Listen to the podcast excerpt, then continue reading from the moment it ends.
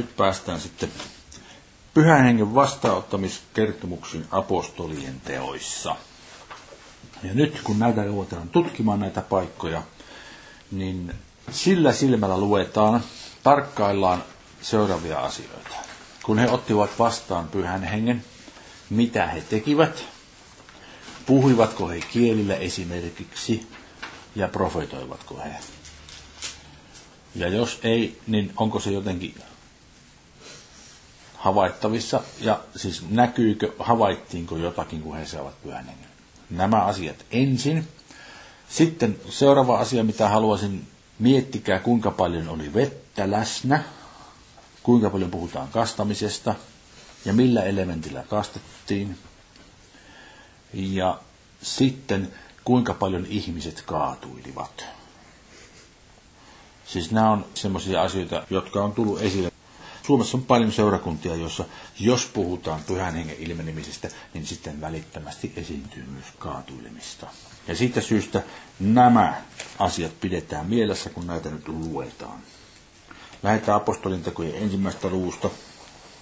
Siellä sanotaan jakeessa, yksi edellisessä kertomuksessani kirjoitin Oi Teofilus, käännetty erisnimenä, mutta se tarkoittaa yksinkertaisesti Jumalan rakastetut.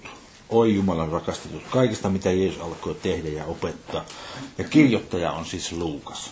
Lukkaan evankeliumin kirjoittaja on kirjoittanut apostolin myös. Hamaan siihen päivään asti, jona hänet otettiin ylös, sitten kuin hän pyhän hengen kautta oli antanut käskynsä apostoleille, jotka hän oli valinnut. Eli kaikki 12 edelleenkin mukana.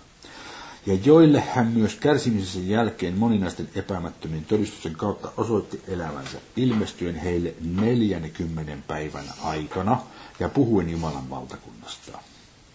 Ja kun hän oli yhdessä heidän kanssansa, käski hän heitä ja sanoi, älkää lähtekö Jerusalemista, vaan odottakaa isältä sen lupauksen täyttymistä, jonka te olette minulta kuulleet. Sillä Johannes kastoi vedellä, mutta teidät kastetaan pyhällä hengellä, ei kauan näiden päivien jälkeen. Siis kuinka monta eri kasteen elementtiä löytyy jakeesta viisi? Kaksi, eikö totta? Sillä Johannes kastoi vedellä. Kuka se on? Johannes kastoi vedellä, mutta teidät kastetaan pyhällä hengellä. Ja sana mutta asettaa vastakohtaisuuteen sen, mikä sitä edeltää, sen kanssa, mikä sitä seuraa. Eli siitä tulee niin kuin hakematta mieleen, että se vesikaste on vähäisempi, sitä ei tarvita enää, koska sen tilalle tuli tämä henkikaste, eikö totta?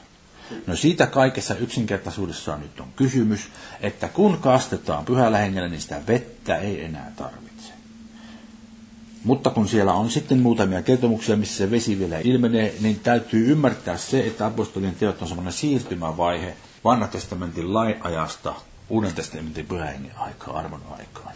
Ja he ei millään voineet tuossa tilanteessa vielä ymmärtää kaikkia näitä asioita. Vasta Paavalin kirjeiden kautta tuli niin kuin selkeä selvyys näihin asioihin. Ja Paavalihan siellä sanoi Korintolaskirjassa, että ei Jeesus lähettänyt kastamaan.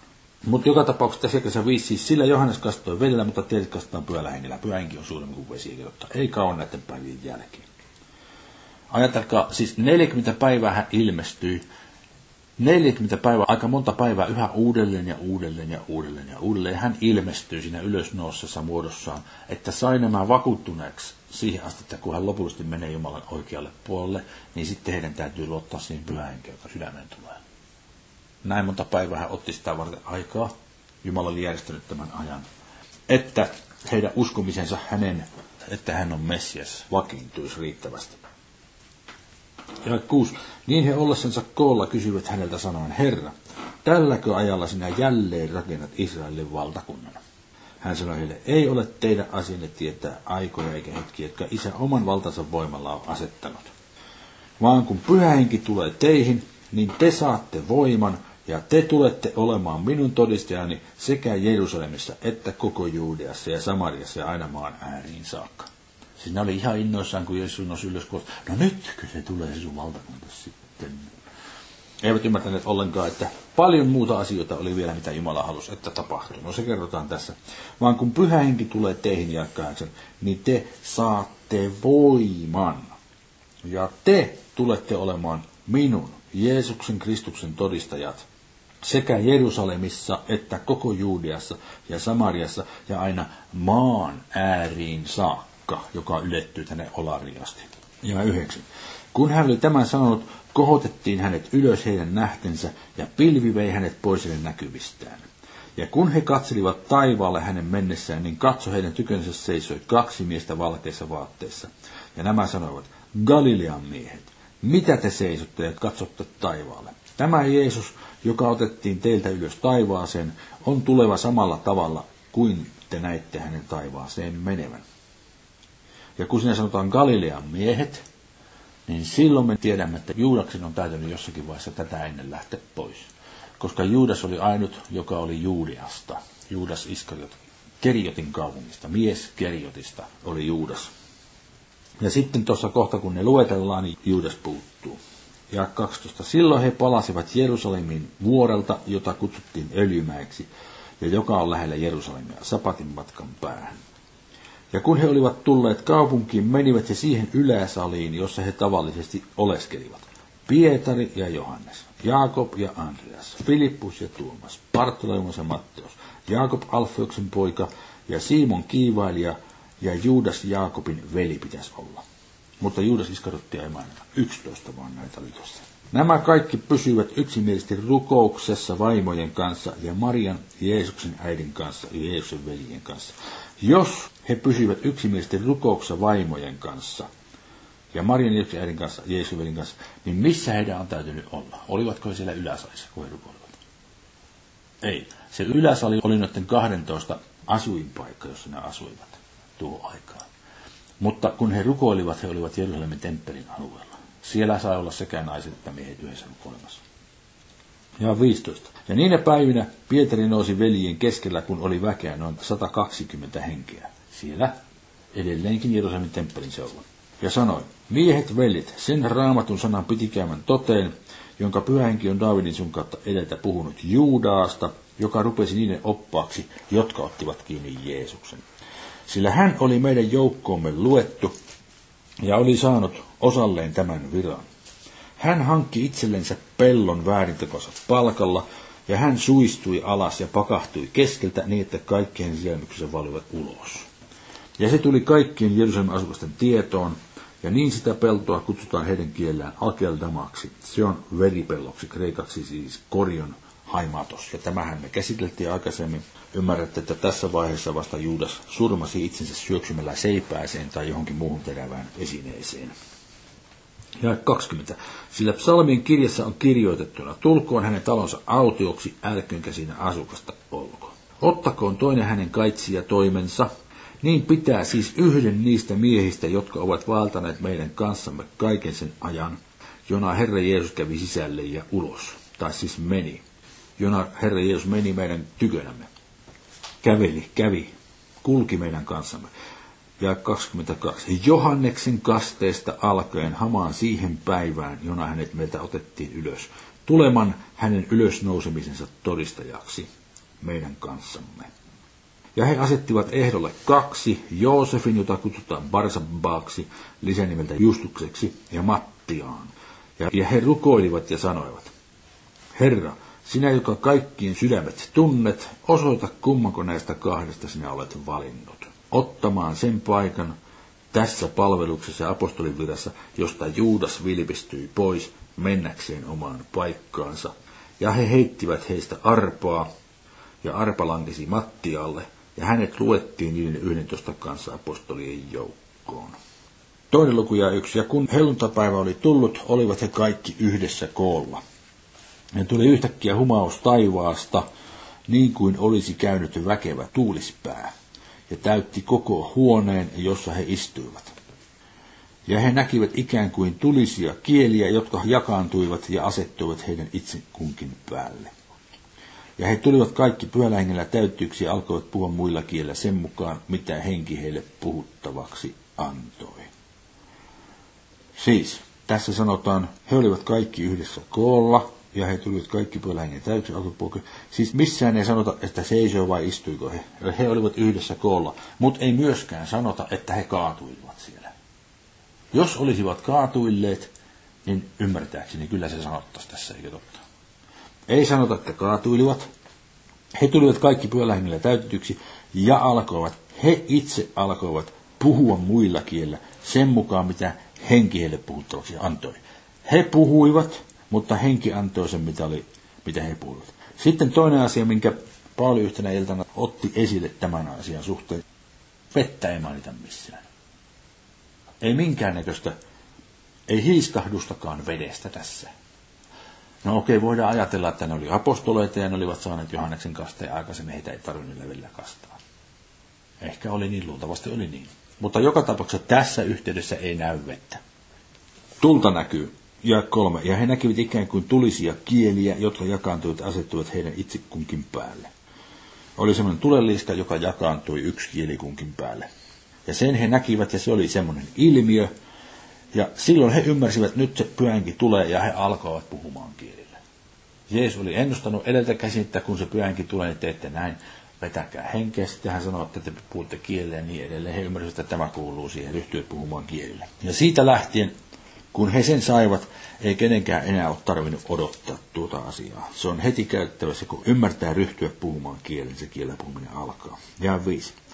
Ja Jerusalemissa asui juutalaisia Jumalaa pelkääväisiä miehiä, kaikki näistä kansoista, mitä taivaan alla on.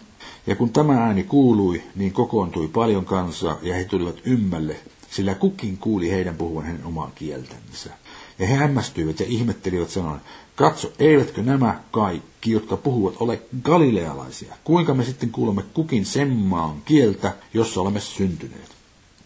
Me parttilaiset ja medialaiset ja eelamilaiset ja me, jotka asumme Mesopotamiassa, Juudeassa ja Kappadokiassa, Pontossa ja Aasiassa.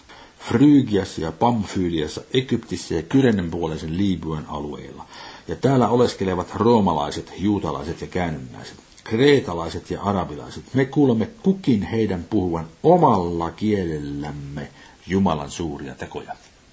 Siinä 12 istui, kukin puhui jotakin eri kieltä, ja ympäröivät ihmiset, jotka olivat kokoontuneet juhlan takia sinne Jerusalemiin, kuulivat ja ymmärsivät heidän puhettaan. Yksi puhui yhtä kieltä ja sitten sen kielen puhuit ymmärsivät. Ja tämä puhui sillä kielellä Jumalan suuria tekoja ja kesä 11. Se, että he ymmärsivät tätä, oli ihme. Sitä on silloin tällöin tapahtunut. Jossakin seurakunnassa on puhuttu kieleä selitetty ja sitten sinne on tullut jostain muusta maasta ihminen, joka on saattanut ymmärtää, mitä on puhuttu. Mutta pääsääntöisesti siis se ei ole semmoinen asia, joka pitäisi aina toteutua, kun puhutaan kielettä joku ymmärtäisi. Ja 12. He olivat kaikki hämmästyksissään, eivätkä tienneet mitä ajatella, ja sanoivat toinen toisellensa, mitä tämä mahtaakaan olla. Mutta toiset pilkkasivat heitä ja sanoivat, he ovat täynnä makeata viiniä. Niin Pietari astui esiin niiden yllätystä kanssa, korotti äänesi ja puhui heille, miehet, juutalaiset ja kaikki Jerusalemissa asuvaiset, olkoon tämä teille tiettävä ja ottakaa minun saani korvioni. Eivät nämä ole juovuksissa niin kuin te luulette, sillä nyt on vasta kolmas hetki päivästä eli yhdeksän aikaa aamulla. Vaan tämä on se, mikä on sanottu profetta Joelin kautta.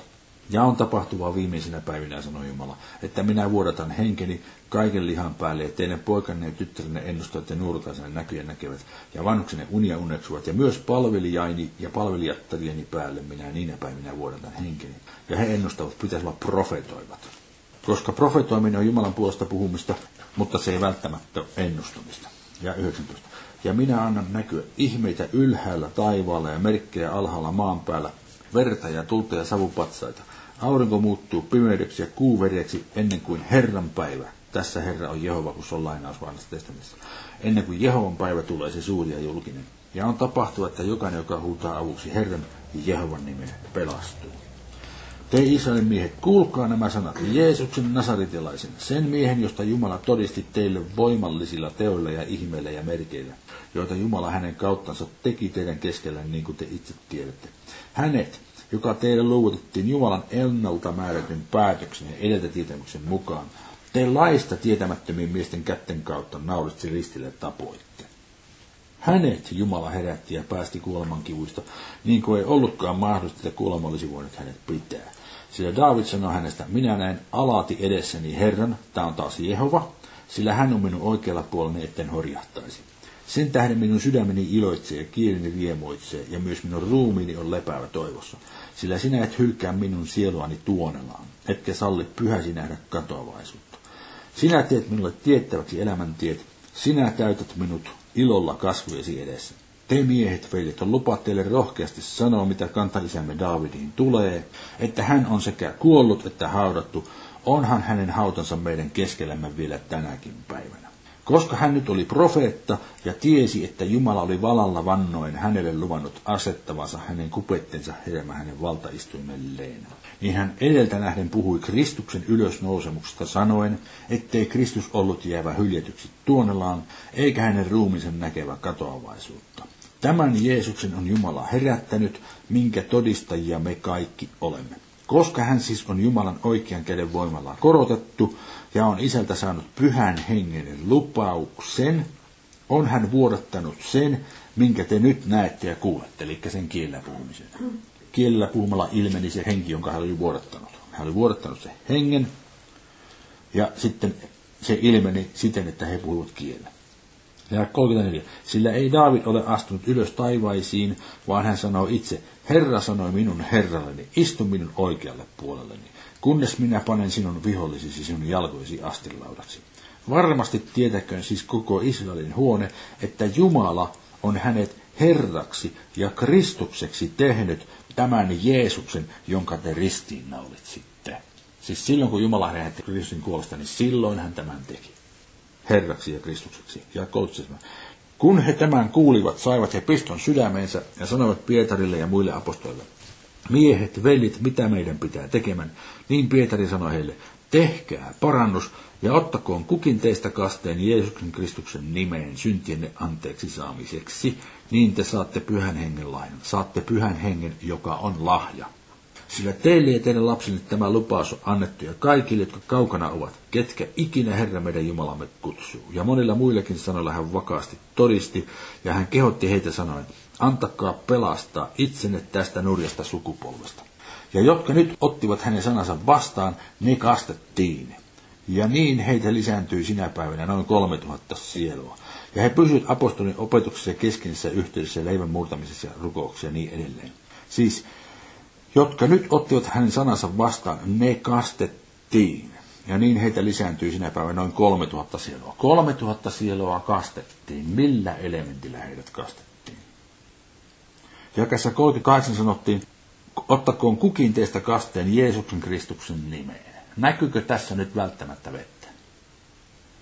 Ei näy vettä. Jos ajatellaan, miten Johannes kastoi heitä, hän oli Jordan virrannalla, Jordan virrassa suuressa määrässä vettä. Nämä olivat Jerusalemin kaupungissa. Missä siellä oli semmoisia määriä vettä, että ne voitaisiin vielä kastaa? Sanotaan kuitenkin, että heidät kastettiin. Kaikki kastettiin 3000. Eli heidän on täytynyt samalla tavalla saada pyhän ruveta puhumaankin. Sitä vaan ei erikseen tässä nyt kerrota. Ja nyt mitä tulee tähän Pietarin saarnaan, hän nousi ylös, se oli toisen luvun 14, niin Pietari astui esiin niiden 11 kanssa, korotti äänensä ja puhui heille, miehet juutalaiset josta sanotaan Johanneksen evankeliumin 20. 19. Samana päivänä viikon ensimmäisenä myöhään illalla, kun opetuslapset olivat koolla lukittujen ovien takana juutalaisten pelosta. 50 päivää aikaisemmin ne istuivat juutalaisten pelosta siellä. Nyt ei näy enää minkäännäköistä pelkoa tuossa Pietarin toiminnassa. Sitä paitsi siinä ei kerrota, kuinka hän olisi mennyt toimistoonsa ja ottanut kaikki tutkimuskirjansa esille ja miettinyt, että mistä löytyy kaikki nämä paikat – vaan kun hän ryhtyi puhumaan, niin Jumalan pyhästä hengestä ilmestettynä tuli sitten tämä saarna, kaikki nämä paikat joellista ja niin edelleen. Hän ilmeisesti ensimmäistä kertaa elämässään ymmärsi, kuinka nuo asiat sopii yhteen. En tiedä. Ehkä oli ajatellut aikaisemmin, en tiedä. Mutta joka tapauksessa siitä sujuvasti kertoi Kristuksen ylösnousemista, kuinka kaikkien näiden ennustusten, Daavidin ennustusten perusteella niin edelleen, nyt on toteutunut se, mitä Jumala on suunnitellut. Mennään apostolin tekojen kahdeksanteen lukuun. Ai niin. Siis vielä meidän piti kiinnittää huomiota jakeessa 41. Ja jotka nyt ottivat hänen sanansa vastaan, ne kastettiin niin heitä lisääntyi sinä päivänä noin 3000 sielua. Missä näkyy kaatuilemista sinne? Ja miltä se mahtaisi vaikuttaa, jos 3000 ihmistä kaikki kaato, kun ne syntyy uudestaan? Näkyy tässä kaatuilemista? Ei näy vettä eikä kaatuilemista. Apostolien tekojen kahdeksas luku. Lähetään tästä yksi. Myös Saulus hyväksyi Stefanuksen surmaamisen, ja sinä päivänä nousi suuri vaino Jerusalemin seurakuntaa vastaan, ja kaikki hajantuivat ympäri Juudean ja Samarian paikkakuntia paitsi apostolit. He hajaantuivat järjestelmällisesti.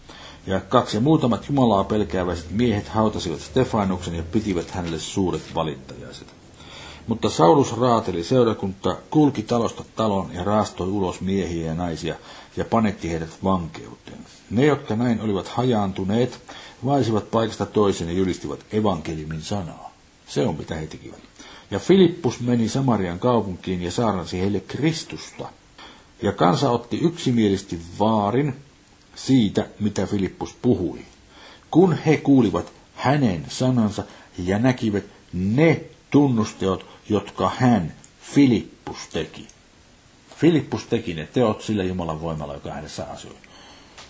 Ja seitsemän. Sillä monista, joissa oli saastaisia henkiä, ne lähtivät pois huutaen suurella äänellä, ja moni halvattu ja rampa parani. Ja syntyi suuri ilo siinä kaupungissa. Mutta ennestään oli kaupungissa muu mies nimeltä Simon, joka harjoitti naituutta ja hämmästytti Samarian kansaa sanoa olevansa jokin suuri. Ja tämä Simon löytyy Samarian historian kirjoituksesta. Siellä mainitaan tämä Simon. Ja häntä kuuntelivat kaikki pienet ja suuret ja sanoivat, tämä mies on se Jumalan voima, jota kutsutaan suureksi. Tämä oli sen Simonin nimi. Se Jumalan voima, jota kutsutaan suureksi. Ja he kuuntelivat häntä sen tähden, että hän kauan aikaa oli noituuksillaan heitä hämmästyttänyt. Mutta kun he nyt uskovat Filippusta, joka julisti evankeliumia Jumalan valtakunnasta ja Jeesuksen Kristuksen nimestä, niin he ottivat kasteen tai olivat kastetut sekä miehet että naiset. Ja Simon itsekin uskoi, ja kasteen saatuansa hän pysytteli Filippuksen seurassa ja nähdessään ihmeitä ja suuria voimallisia tekoja hän hämmästyi. Mutta kun apostolit, jotka olivat Jerusalemissa, kuulivat, että Samaria oli ottanut vastaan Jumalan sanan, lähettivät he heidän tykönsä Pietarin ja Johanneksen, ja tultuaan sinne nämä rukoilivat hänen edestensä, että he saisivat pyhän hengen. Ja 16, sillä hän ei ollut vielä tullut yhteenkään heistä, ei ollut langennut yhdenkään heistä päällensä, vaan he olivat ainoastaan kastetut Herran Jeesuksen nimeen. Silloin he panivat kätensä heidän päällensä ja he saivat pyhän hengen. Tässä sana saada on semmoinen verbi, kreikikielen sana, joka ilmaisee myös sitä, että se ilmenee jotenkin. Saivat sen hengen siten, että se ilmeni. Nyt kun tässä puhutaan kastamisesta, että heidät oli aikaisemmin kastettu, siinä ei varsinaisesti näy vettä, mutta ei siinä näy vielä henkiäkään, eikö totta? Se henki näkyy vasta myöhemmin, että he ovat voineet tuossa kastaa heitä vedellä, en tiedä. Joka tapauksessa ilmenee kertomuksesta ihan kirkkasta. Filippus ei oikein tiennyt, miten tämä annetaan eteenpäin että sinne tulivat Pietari ja Johannes selvittämään tämän asian, että nämä myös saisivat pyhän hengen. Ja sitten siten, että se näkyisi. Nimittäin jakeessa 18 sanotaan, mutta kun Simon näki, että henki annettiin sille, jonka päälle apostolit panevat kätensä, toi hän heille rahaa. Simon näki. Mitä Simon näki? Tässä ei varsinaisesti kerrota, mutta tiedämme aikaisemmin kertomuksen perusteella, että he puhuivat kielillä. Siis jotakin tämmöistä näki Simon, ja sitten hän sanoi, ja 19, antakaa minullekin se valta, että kenen päälle minä käteni panen, se saa pyhän hengen. Mutta Pietari sanoi heille, menkööt rahasi sinun kanssasi kadotuksen, tai mädätkööt rahasi sinun kanssasi, koska luulet Jumalan lahjan olevan rahalla saatavissa. Ei sinulla ole osa eikä arpoa tähän sanaan tai tähän virkaan, sillä sinun sydämesi ei ole oikea Jumalan edessä. Tee siis parannus ja käänny tästä pahuudestasi ja rukoile Herraa, jos ehkä vielä, joka tarkoittaa, jotta sinun sydämesi ajatus sinulle anteeksi annettaisiin. Ja 23. Sillä minä näin sinun olevan täynnä katkeruuden sappeja kiinni vääryyden siteissä. Niin Simon vastasi ja sanoi, rukoilkaa te minun edestäni Herraa, ettei minulle tapahtuisi mitään siitä, mitä te olette sanoneet. Ja kun he olivat todistaneet ja Herran sanaa puhuneet, palasivat he Jerusalemiin ja julistivat evankeliumia monessa Samarian kylässä. Sitten Filippus jatkoi matkaa ja Etiopian kuningattaren Kandakehovi herra oli siinä ja hän opetti hänelle alkaen Jesajan kirjoituksesta Jeesuksesta ja tämä kastettiin sitten se sanotaan siinä 8. luvun lopussa. Hän itse halusi, että hänet kastettaisiin. mutta hengestä siinä ei sen enempää oikeastaan puhuta. Sen takia ei, ei lueta sitä nyt tarkemmin. Mennään yhdeksänteen lukuun. Yhdeksäs luku ja yksi. Mutta Saulus puuskui yhä uhkaa ja murhaa Herran opetuslapsia vastaan ja meni ylimmäisen papilloon. Siis Saulus, hänen hebrean kielen tai aramean kielen nimensä oli Saulus ja myöhemmin kreikan kielen nimi oli Paulus. Ja kaksi. Ja hän pyysi häneltä kirjeitä Damaskon synagogille, että keitä hän vain löytäisi sen tien vaeltajia, miehiä tai naisia, ne hän saisi tuoda sidottuina Jerusalemiin. Ja kun hän oli matkalla, tapahtui hänen lähestyessään Damaskoa, että yhtäkkiä valo taivaasta leimahti hänen ympärillensä, ja hän kaatui maahan ja kuuli äänen, joka sanoi hänelle, Saul, Saul, miksi vainoat minua? No nyt tässä ei ollut tapahtunut kaatuminen. Saul kaatui maahan. Minkähän takia? Luota eteenpäin, niin se selviää siitä. Hän kaatui maahan ja kuuli äänen, joka sanoi hänelle, Saul, Saul, miksi vainoat minua? Hän sanoi, kuka olet Herra? Hän vastasi, minä olen Jeesus, jota sinä vainoat. Mutta nouse ja mene kaupunkiin, niin sinulle sanotaan, mitä sinun pitää tekemään. Ja miehet, jotka matkustivat hänen kanssaan, seisovat mykistyneenä, he kuulivat kyllä äänen, mutta eivät ketään nähneet. Niin Saulus nousi maasta, mutta kun hän avasi silmänsä, ei hän nähnyt mitään, vaan he taluttivat hänet kädestä ja veivät hänet Damaskoon. Ja hän oli kolme päivää näkemätönnä, ei syönyt eikä juonut. No nyt kaiken järjen mukaan, jos tähän perustetaan se niin kuin ymmärrys tai käytäntö, että ihmisten pitäisi kaatua, kun ne tulee kokoukseen, kun ne tulee uskoon tai jotakin tämmöistä hengellistä heille tapahtuu, niitä pitää olla kolme päivää sokeita ja syömättömiä ja muita tämmöisiä näin, eikö totta? Toisaalta jos ajatellaan, minkä takia Saul kaatui. No Saul vainosi seurakuntaa siis niin kuin karskisti. Hän pisti vankeuteen niitä ihmisiä suorastaan lähetti kuolemantuomioon ja niin edelleen. Hyvin innokkaasti, koska hän piti sitä niin kuin varmana Jumalan tahtona, että, että tämä on tämä uskomisen suunta niin kuin väärin, että tämä täytyy kitkeä pois juutalaisuudesta. Niin sitten itse Herra Jeesus Kristus ilmestyi hänelle. Tässä valoilmestyksessä hän tuli sokeeksi ja kaatui. No nyt onko sitten kaikki ne, jotka seurakunnassa kaatuu, onko ne vastaavanlaisia seurakunnan vainoja, niin kuin tämä Paavali? Ei. Ei, siis ei oikein mikään sovi yhteen. Jos tästä niin kuin otetaan esimerkki, että kaikkien pitää kaatuma, niin ei niin kuin mikään sovi yhteen. Siis jos seurakunnassa ihmiset kaatuilee, eikä ne ole samanlaisia kuin Paavali, niin mistä hän mahtaa hengestä tulla semmoinen kaatuminen sitten? Ei voi tulla pyhästä hengestä. Vaan silloin, kun pyhä henkeä tässä vaiheessa vielä annettu tulee vasta myöhemmin. Niin. Edes ei ole kysymys siitä, että hän saisi sen pyhän hengen tässä. Hänet vaan pysäytettiin, että hei, sä nyt teet semmoista duunia, mitä mä en niin oikein tykkää sun tekevän. Mennään eteenpäin, mitä täällä sanotaan. Ja kymmenen. Ja Damaskossa oli eräs opetuslapsi nimeltä Ananias. Hänelle Herra sanoi näyssä, ja tässä Herra on Jeesus Kristus. Ananias, hän vastasi, katso tässä olen Herra. Niin Herra, Jeesus Kristus sanoi hänelle, nouse ja mene sille kadulle, jota sanotaan suoraksi kaduksi, ja kysy Juudan talosta, Saurus nimistä Tarsovasta miestä, sillä katso, hän rukoilee. Ja hän on nähnyt näyssä miehen, Ananias nimisen tulevan sisälle ja panevan kätensä hänen päällensä, että hän saisi näkönsä jälleen. Mutta Ananias vastasi, puhui takaisin Herralle, Herra Jeesus Kristus, minä olen monelta kuullut siitä miehestä, kuinka paljon pahaa hän on tehnyt sinun pyhillesi Jerusalemissa. Ja täälläkin hänellä on ylipapelta valtuus vangita kaikki, jotka sinun nimeäsi avuksi huutavat. Mutta Herra sanoi hänelle, Jeesus Kristus sanoi hänelle, mene, sillä hän on minulle valittu ase kantamaan minun nimeni pakanaan ja kuningasteni Israelasta eteen. Sillä minä tahdon näyttää hänelle, kuinka paljon hänen pitää kärsimään minun nimeni tähden. Niin Ananias meni ja astui huoneeseen, pani molemmat kätensä hänen päälleen ja sanoi, veljeni Saul, Herra lähetti minut, Jeesus, joka ilmestyi sinulle tiellä, jota tulit, että saisit näkösi jälleen ja tulisit täytetyksi pyhällä hengellä. Ja heti putosivat hänen silmistään ikään kuin suomukset, ja hän sai näkönsä ja nousi otti kasteen. No kerrotaanko tässä, että hän kaatui? Ei. Kerrotaanko tässä, että käytettiin vettä? Ei. On voineet käyttää. Kertomus ei niin tarkkaan kerro sitä, mutta minkä mä tiedän, että hän teki.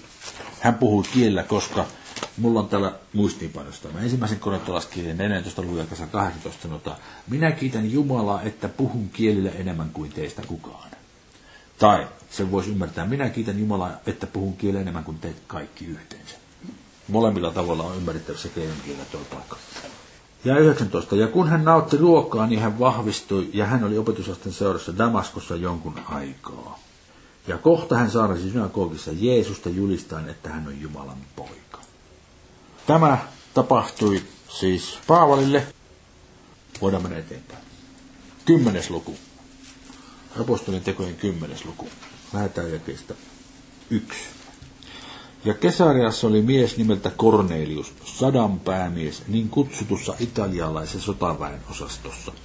Hän oli hurskas ja Jumalaa pelkääväinen niin kuin koko hänen perhekuntansakin, ja antoi paljon almoja kansalle ja rukoili alati Jumalaa. Hän näki selvästi näyssä noin yhdeksännellä hetkellä päivästä Jumalan enkelin, joka tuli sisään hänen tykönsä ja sanoi hänelle, Cornelius. Tämä loi katsensa hänen ja sanoi peljestyneenä, mikä on Herra? Enkeli sanoi hänelle, sinun rukouksesi ja almusi ovat tulleet muistoon Jumalan edessä, niin lähetän nyt miehiä Joppeen noutamaan eräs Siimon, jota myös Pietariksi kutsutaan. Hän majailee nahkuri Simonin luona, jonka talo on meren rannalla. Nahkurin talo oli sen takia kaukana muusta asutuksesta ja merenrannalla, että tuulet veisivät ne pahat hajut pois, mitä syntyi niiden nahkojen valmistamisesta. Mutta tässä on nyt mielenkiintoista, että enkeli kertoo tälle, että pitää kutsua Pietari, ja mielenkiintoista, että Jeesus Kristus kertoi Ananeekselle, että hänen täytyy mennä puhumaan Paavalille. Siis niin kuin kerrotaan, että sovituksen sana ja virka on kokonaan luovutettu uskoville ihmisille, meille, jotka elämät täällä nyt.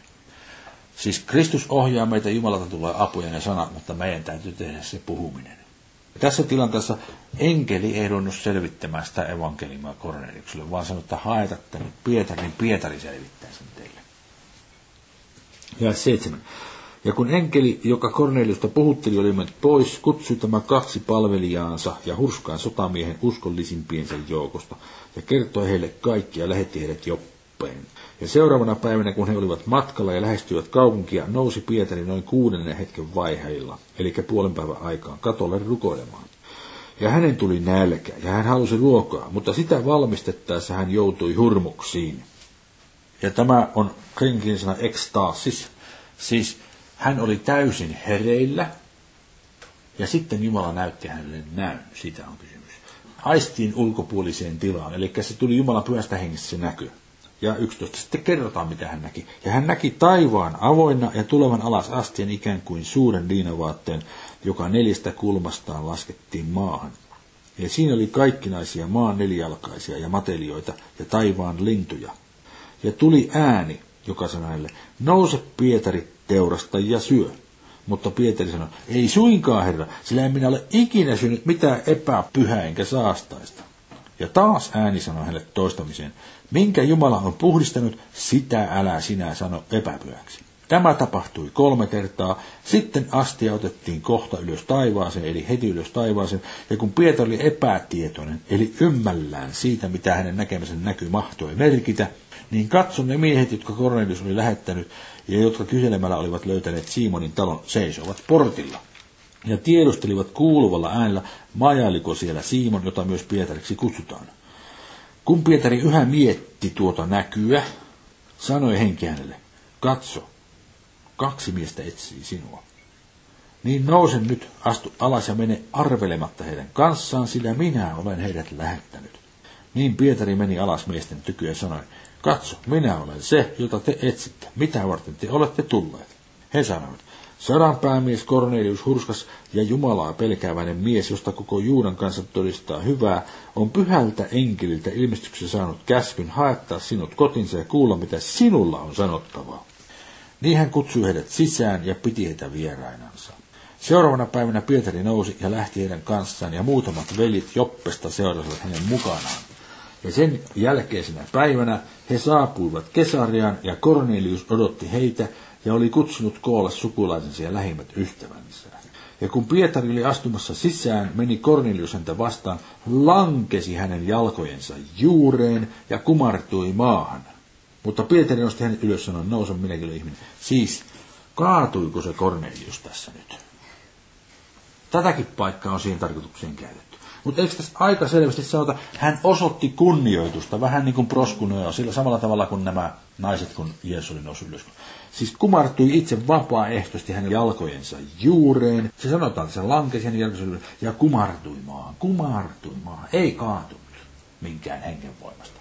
Osoitti kunnioitusta Pietaria kohtaan tällä tavalla, niin mitä sitten Pietari se hyvä on? Makaa siellä vaan. Jo minä tökkään sua ottaa vielä toisen kerran, että pitemmälle lennät siitä. Niinkö teki Pietari? Ei kun Pietari nosti hänet ylös, sanoi, nouse, minäkin olen ihminen. Ja puheli hänen kanssaan hän meni sisään ja tapasi monta koolla. Ja hän sanoi heille, te tiedätte, että on luvatonta juutalaisen miehen seurustella vierasheimoisen kanssa tai mennä hänen tykönsä. Mutta minulle Jumala on osoittanut, etten saa sanoa ketään ihmistä epäpyhäksi enkä saastaiseksi. No tuossa vaiheessa hän ymmärsi, mitä se näkyy merkitsi. Kolme kertaa näytettiin, jo kaksi kertaa olisi riittänyt. Kolme kertaa tuli se niin kuin ehdottomasti selvä juttu, että minkä minä olen puhdistanut Jumala sanoo niin älä sinä sitä kutsu enää saastaiseksi. Ja nythän tässä matkavaralla ymmärtää, että aha se koskee tätä pakanoita. Mutta minulle Jumala on osoittanut tekeen kasvukaisen lopussa, etten saa sanoa ketään ihmistä epäpyhäksi enkä saastaiseksi. Sen tähden minä vastaan sanomatta tulinkin, kun minua noudettiin. Ja nyt minä kysyn, mitä varten te olette minut noutaneet? Ja Kornelius sanoi, neljä päivää sitten, juuri tähän aikaan päivästä, minä kotonani rukoilin tällä yhdeksännellä hetkellä ja katso, edessäni seisoi mies loistavissa vaatteissa. Hän rukoili siis kolme aikaa iltapäivää. Ja sanoi, Kornelius, sinun rukouksesi on kuultu ja sinun almosi ovat tulleet muistoon Jumalan edessä. Niin lähetä nyt Joppen ja kutsut tykösi Siimon, jota myös Pietariksi kutsutaan. Hän majelee nahkuru Simonin talossa merenrannalla. Sen tähden minä lähetin heti sinulle sanan ja sinä teit hyvin kun tulit. Nyt olemme siis tässä kaikki Jumalan edessä kuullaksemme kaiken, mitä Herra on käskenyt sinun puhua. Pietarin piti puhua. Enkeli ei ruvennut puhumaan hänen puolestaan. Niin Pietari avasi suunsa ja sanoi, nyt minä totisesti käsitän, että Jumala katso henkilöön, vaan että jokaisessa kanssa se, joka häntä pelkää ja tekee vanhuskautta, on hänelle otollinen. Sen sanan, jonka hän lähetti Israelin lapsille julistaen evankeliumia raosta Jeesuksessa Kristuksessa, joka on kaikkien Herra. Sen sanan, joka lähtien Galileasta on levinnyt koko Juudeaan, sen kasteen jälkeen, jota Johannes saarnasi, sen te tiedätte. Te tiedätte, kuinka Jumala pyhällä hengellä ja voimalla oli voidellut Jeesuksen nasaretilaisen, hänet, joka vaelsi ympäri ja teki hyvää ja paransi kaikki perkeleen valtaan joutuneet, sillä Jumala oli hänen kansansa. Ja me olemme kaiken sen todistajat, mitä hän teki juutalaisten maassa ja Jerusalemissa, ja hänet he ripustivat puuhun ja tappoivat. Hänet Jumala herätti kolmantena päivänä ja antoi hänen ilmestyä. Ei kaikelle kansalle, vaan Jumalan ennen valitsemille todistajille, meille, jotka söimme ja joimme hänen kanssaan sen jälkeen, kuin hän oli kuolleesta noussut. Ja hän käski meidän saarnata kansalle ja todistaa, että hän on se, jonka Jumala on asettanut elävien ja kuolleiden tuomariksi. Hänestä kaikki profeetat todistavat, että jokainen, joka uskoo häneen, saa synnit anteeksi hänen nimensä kautta. Kun Pietari vielä näitä puhui, tuli pyhä henki kaikkien päälle, jotka puheen kuulivat. Ja kaikki ne uskovaiset, jotka olivat ympärileikatut ja olivat tulleet Pietarin mukana, hämmästyivät sitä, että pyhän lahja, pyhänkin, joka on lahja, vuodatettiin pakanoihinkin. Minkä takia he hämmästyivät? Sillä he kuulivat heidän puhuvan kielillä ja ylistävän Jumalaa. Silloin Pietari vastasi, ei kaiketi kukaan voi kieltää kastamasta vedellä näitä, jotka ovat saaneet pyhängen niin kuin mekin. Ja hän käski kastaa heidät Jeesuksen Kristuksen nimeen. Silloin he pyysivät häntä riippuen sillä muutamia päiviä. No onko tässä nyt vettä? Jakeessa 47 sanotaan, ei kaiketi kukaan voi kieltää kastamasta vedellä näitä, jotka ovat saaneet pyhängen. No siinä on vettä, mutta kumpi tuli ensin tässä tilanteessa, pyhänkin vai se vesi? No tarvitaanko sitä vettä vielä? Eikö Jumala osoittanut, että hän on hyväksynyt nämä, hän puhdistanut nämä, hän antaa heille hengen, niiden ei tarvitse enää kastaa itsensä vedellä. Mutta Pietari ajatteli, että no kastetaan nämä nyt sitten vedellä kanssa, kun kertaa Jumala on antanut pyhän Ymmärrättekö? Ihan kirkkaasti näkyy, että sillä vedellä ei enää ole merkitystä. Sillä nyt ei sitten vaan ole enää merkitystä. Kastoinen sillä vedellä tai ei, niin sillä ei ole merkitystä. Sitten 11. luku. Ja yksi apostolit ja veljet ympäri Juudeaa kuulivat, että pakanatkin olivat ottaneet vastaan Jumalan sanan. Ja kun Pietari tuli Jerusalemin, ahdistelivat ympärileikatut häntä, sanoen, sinä olet käynyt ympärileikkaamattomien miesten luona ja syönyt heidän kansansa. Ei sillä tavalla saa tehdä, hyi olkoon. Niin Pietari selitti heille alusta alkaen asiat järjestänsä ja sanoi, minä olin Joppen kaupungissa ja rukoilin. Silloin minä näin hurmoksissa näyn taas ekstaasis ulkoaistillisessa tilassa. Hurmos ei tarkoita, että oli niinku tärähtänyt päässä siellä sekaisin suuressa tarinassa ja vavistuksessa. Se ei tarkoita ollenkaan sitä, vaan hän oli ulkoaistillisessa tilassa. Minkä takia ulkoaistillisessa tilassa? Koska se, mitä hän näki, hän näki pyhästä hengestä, eikä omilla aisteillansa. Silloin minä näin ulkoaistisessa tilassa näin. Tuli alas astia ikään kuin suuri liinavaate, joka neljästä kulmasta laskettiin taivaasta ja se tuli aivan minun eteeni. Ja kun minä katsoin sitä tarkasti, näin minä siinä maan nelijalkaisia petoja ja matelioita ja taivaan lintuja. Ja minä kuulin myös äänen, joka sanoi minulle, nouse Pietari, teurasta ja syö. Mutta minä sanoin, en suinkaan, herra, sillä ei mitään epäpyhää eikä saastaista ole koskaan minun suuhuni tullut. Niin vastasi ääni taivasta toistamiseen sanoi, minkä Jumala on puhdistanut, sitä älä sinä sano epäpyhäksi. Ja tämä tapahtui kolme kertaa, sitten vedettiin kaikki taas ylös taivaaseen. Ja katso, samassa seisoo sen talon edessä, jossa me olemme kolme miestä, jotka kesäriasta oli lähetetty minun luokseni. Ja henki käski minun mennä arvelematta heidän kanssansa, ja myös nämä kuusi veljeä lähtivät minun kanssani. Me menimme sen miehen taloon. Hän otti ne kuusi veljeä mukaan todistamaan, että mitä hän sille tekee, niin todella niin tapahtui. Ja 13. Ja hän kertoi meille, kuinka hän oli nähnyt enkelin seisovan hänen huoneessaan ja sanoi, lähetä Joppeen noutamaan Siimon, jota myös Pietariksi kutsutaan. Hän on puhua sinulle sanoja, joiden kautta sinä pelastut ja koko sinun perikuntasi. Katsokaapas nyt, kun me rukoilemme Jumalaa, että hän lähettää meille työntekijöitä, niin hän on kykenevä lähettämään enkelin sen jonkun talon tekemään ihan täsmälleen samalla tavalla, että menkääpäs nyt tonne Olarin Rumlantien varressa on alaportti yksi, siellä asuu Pekkarisen Heikki esimerkiksi, tai menkää tonne Karkkilaan, Pohjalaisen Antin tai menkää tonne Lahteen, Heikki ja Hannan luo, tai menkää, Pauli on siellä kavereittensa kanssa, tai Elina on tuolla kavereittensa kanssa. Nämä on kaikki semmoiset, jotka pystyvät kertomaan teille sen Jumalan sanan. Se on täydellisesti mahdollista nykyaikana ihan samalla tavalla kuin silloin. Kun me vaan rukoilemme, että Jumala avaa ovet, niin hän lähettää, hänellä on siis mittaamattomasti keinoja toimittaa niitä ihmisiä meille, jotka haluavat kuulla sen, mikä me voimme heille kertoa. Ja 13. Ja hän kertoo meille, kuinka hän oli nähnyt enkelin. Sehän luettiin. Ja 14. Ja 15. Ja kun minä rupesin puhumaan, tuli pyhänkin heidän päällensä niin kuin alussa meidänkin päällemme. Silloin minä muistin Herran sanan, jonka hän sanoi, Johannes kastoi vedellä, mutta teidät kastetaan pyhällä hengellä. Koska siis Jumala antoi yhtäläisen lahjan heille kuin meillekin, kun olimme uskoneet Herraan Jeesuksen Kristukseen, niin mikä oli minä voidakseni estää Jumala? Jumala, älä, älä, älä, älä, älä, nyt anna pyhä henkeä näille. Ei se, ei se ole hyvä, niin kastettu vielä. Ei voi antaa pyhä henkeä, kun kastettu vielä. Mikä minulle estämään Jumala? Jumala antaa pyhä hengen kellekä haluaa, sillä hyvä. Ja 18. Tämän kuultuansa he rauhoittuivat ja ylistivät Jumalaa sanan. Niin on siis Jumala pakanoillekin antanut parannuksen elämäksi. Sitten mennään 18 lukuun. 18 luku. Haetaan vähän taustaa, tuosta lähdetään yksi. Sen jälkeen Paavali lähti Atenasta ja meni Korintoon. Siellä hän tapasi erään Akylas-nimisen juutalaisen, joka oli Pontosta syntyisin ja äsken tullut Italiasta, ja hänen vaimonsa Priskillan. Claudius oli näet käskynyt kaikkien juutalaisten poistua Roomasta. Ja Paavali meidän heidän luoksensa, ja kun hänellä oli sama ammatti kuin heillä, jäi hän heidän luoksensa ja he tekivät töitä yhdessä, sillä he olivat ammatiltaan satulan tekijöitä, ei teiltä vaan satulan tekijöitä. Ja hän keskusteli synagogassa jokaisena sapattina ja sai sekä juutalaisia että kreikkalaisia uskomaan. Ja kun Siilas ja Timoteus tulivat Makedoniasta, oli Paavali kokonaan antautunut sanan julistamiseen ja todisti juutalaisille, että Jeesus on Kristus. Niin siis Akvilas ja Priskilla viettivät aikaa Paavalin kanssa. Paavali ihan varmaan on selvittänyt tarkkaan, mistä on kysymys, eikä totta. Mikä on pyhä henki ja kuinka se toimii ja niin edelleen. Tämä on hyvä pitää mielessä, kun tullaan jälkeen sen 24. Ja Efesoon saapui eräs juutalainen nimeltä Apollos syntyisin Aleksandriasta. Puhetaitoinen mies ja väkevä raamatuissa. Tälle oli opetettu Herran tie, ja hän puhui palavana hengessä ja opetti tarkoin Jeesuksesta, mutta tunsi ainoastaan Johanneksen kasteen. Ei tuntenut sitä pyhähengen kastetta vielä, eikö totta? ei tuntenut sitä, että kastetta Herra Jeesuksen nimeen, kun ihmiset saavat pyhän. Sitä hän ei tuntenut. Hän rupesi rohkeasti puhumaan synagogassa, mutta kun Priskille ja Akylas olivat häntä kuunnelleet, ottivat he hänet luokseen ja selvittivät hänet tarkemmin Jumalan tien.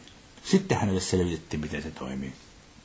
Ja kun hän tahtoi mennä Akaiaan, niin veljet kehoittivat häntä siihen ja kirjoittivat opetuslapsille, että nämä ottaisivat hänet vastaan. Ja sinne saavuttuaan hän arvon kautta oli suureksi hyödyksi uskoon tulleille. Sillä hän kumoisi suurella voimalla julkisti juutalaisten väitteet ja näytti kirjoituksesta toteen, että Jeesus on Kristus. No tämä oli siis saarnannut Efesossa. Ja katsokaa nyt, mitä tapahtuu. 19. luvun kesä 1 sanotaan. Ja kun Apollos oli Korintossa, tuli Paavali kuljettua läpi ylämaakuntien Efesoon ja tapasi siellä muutamia opetuslapsia. Ja hän sanoi heille, saitteko pyhän hengen silloin, kun tulitte uskoon? Niin he sanoivat hänelle, emme ole edes kuulleet, että pyhä henki on olemassakaan. Niin pyhä henki on Jumala, joka on pyhä ja on henki. Sen he tiesivät. Mutta nyt tässä puhutaan semmoista, jonka voi saada, kun hän sanoi, saitteko pyhän hengen silloin, kun tulitte uskoon, niin he sanoivat heille, emme ole edes kuulleet, että on olemassa semmoinen pyhä henki, jonka voi saada. Sen he sanovat. Ja hän sanoi, millä kasteella te sitten olette kastetut? He vastasivat, Johanneksen kasteella. Ja neljä. Niin Paavali sanoi, Johannes kastoi porannuksen kasteella kehottaen kansaa uskomaan hänen, joka oli tuleva hänen jälkeensä.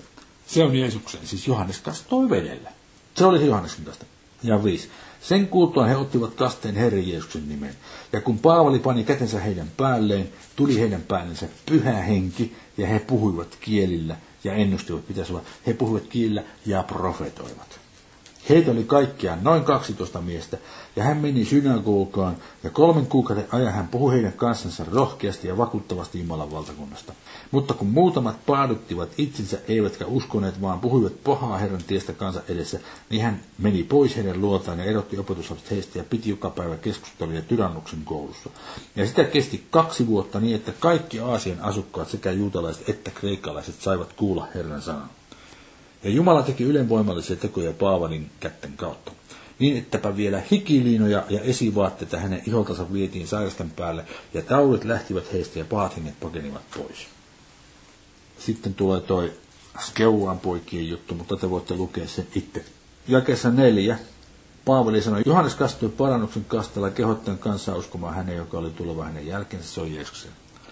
Sen kuultua he ottivat Jeesuksen nimen, ja kun Paavali pani kätensä heidän päälleen, sanotaanko tässä, että he kaatuivat ja tuli heidän päällensä pyhänkin? Ei sanota. Ei minkäännäköistä kaatuilemista. Vettä ei varsinaisesti mainita muuta kuin Johanneksen kasteen muodosta, se oli ja se meni. Nyt hän alun pitäenkin kysyi, että saitteko te pyhän hengen. Hän oli siitä kiinnostunut. Ei ollut kiinnostunut siitä, että oliko siellä paljon vettä. Mutta nyt lopuksi vielä katsotaan yksi paikka ensimmäistä korintolaiskirjeestä. Mä en muistanut merkitä tänä kerran muistiinpanoin. Lähdetään ensimmäisen korintolaiskirjeen ensimmäisen luvun jakeesta kymmenen. Mutta minä kehotan tätä veljet meidän Herramme Jeesuksen Kristuksen nimeen. Ensimmäinen korintolaiskirja, ensimmäinen luku, ensimmäinen luku ja kymmenen. Mutta minä kehotan teitä veljet meidän Herramme Jeesuksen Kristuksen nimeen että kaikki olisitte puheessa yksimieliset, ettekä suvaitsisi riitaisuuksia keskuudessanne, vaan pysyisitte sovinnossa ja teillä olisi sama mieli ja sama ajatus. Sillä Kloen perheväeltä olen saanut teistä kuulla, veljeni, että teillä on riitoja keskuudessanne. Tarkoitan sitä, että yksi teistä sanoo, minä olen Paavalin puolta, toinen minä Apolloksen, joku taas minä Keefaan, joku vielä minä Kristuksen. Onko Kristus jaettu? Pitäisi olla, ei kai Kristus ole jaettu. Retorinen kysymys, jonka vastaus on ei. Ei kai keti Paavali ole ristiinnaulittu teidän edestäni. Retorinen kysymys, jonka vastaus on ei. Vai oletteko pitäisi olla, ette kai te ole kastetut Paavalin nimeen, jonka vastaus on taas ei. Kolme kertaa ei. Minä kiitän Jumalaa, etten ole kastanut teistä ketään. Etten ole kastanut teistä ketään muita kuin Krispuksen ja Kaiuksen siis kaksi. Niin ettei kukaan saata sanoa, että te olette minun nimeni kastetut. Kastoi hän tosin Stefanakin perhekunnan kolmas. Sitten en tiedä, olenko ketään muuta kastanut, sillä Kristus ei lähettänyt minua kastamaan, vaan evankeliumia julistamaan, Ei puheen viisaudella, ettei Kristus risti menisi mitättömäksi. Siis mitähän tässä nyt korostaa, kun jotkut sanoo, että lähetyskäskyyn kuuluu tämä, että menkää kastakaa heitä minun nimeni. Joo, niin millä elementillä? Kastetaan pyhällä hengellä. No siihen pyhän kasteeseen ei kuulu enää mitään semmoista rituaalia, missä tarvitsisi jotakin editystä tehdä. Kerrotaan vähän, mistä on kysymys, niin ihmiset ottaa sen pyhän vastaan ja puhuvat kielellä. Siitä tässä puhutaan. Näettekö ihan kirkkaasti? Siis hän niin seikkaperäisesti selitti, että ainoastaan noin kaksi miestä ja sitten sen Stefana on perhekunnan mä oon kastanut. Sitten mä en muista, ketä mä oon kastanut. Ja sitten siinä täytyy olla kysymys Johanneksen kasteen tyyppistä proselyttikasteesta. Ne on halunneet kääntyä juutalaisuuteen syystä tai toisesta. Se ei vielä ollut näiden ihmisten keskuudessa selvää, niin kuin nähdään, kun apostolien teosta luetaan, kuinka Paavali itse meni Jerusalemin keskustelemaan Jaakobin kanssa, miten me nyt näiden pakanoiden kanssa oikein tehdään. Ja sitten Jaakob sanoi, että ne ei saa syödä verta ja ne ei saa tota, palvella epäjumalia ja niin edelleen. Jättäen sanomatta, että sitten juutalaiset, jotka olivat uskonnolta juutalaista, niin niiden piti noudattaa Mooseksen laki kokonaisuudessa. No kaikki ne asiat näkyy siellä sitten. Mitä tulee kasteeseen, niin ymmärrättekö, ei tarvita vettä siihen enää. Koska se elementti, joka on suurempi, se henki tulee näiden puheiden perusteella. Joka paikassa puheiden perusteella nämä ihmiset uskovat ja sitten puhuvat kielellä ja profetoivat. Ja nyt me voidaan lopettaa tähän.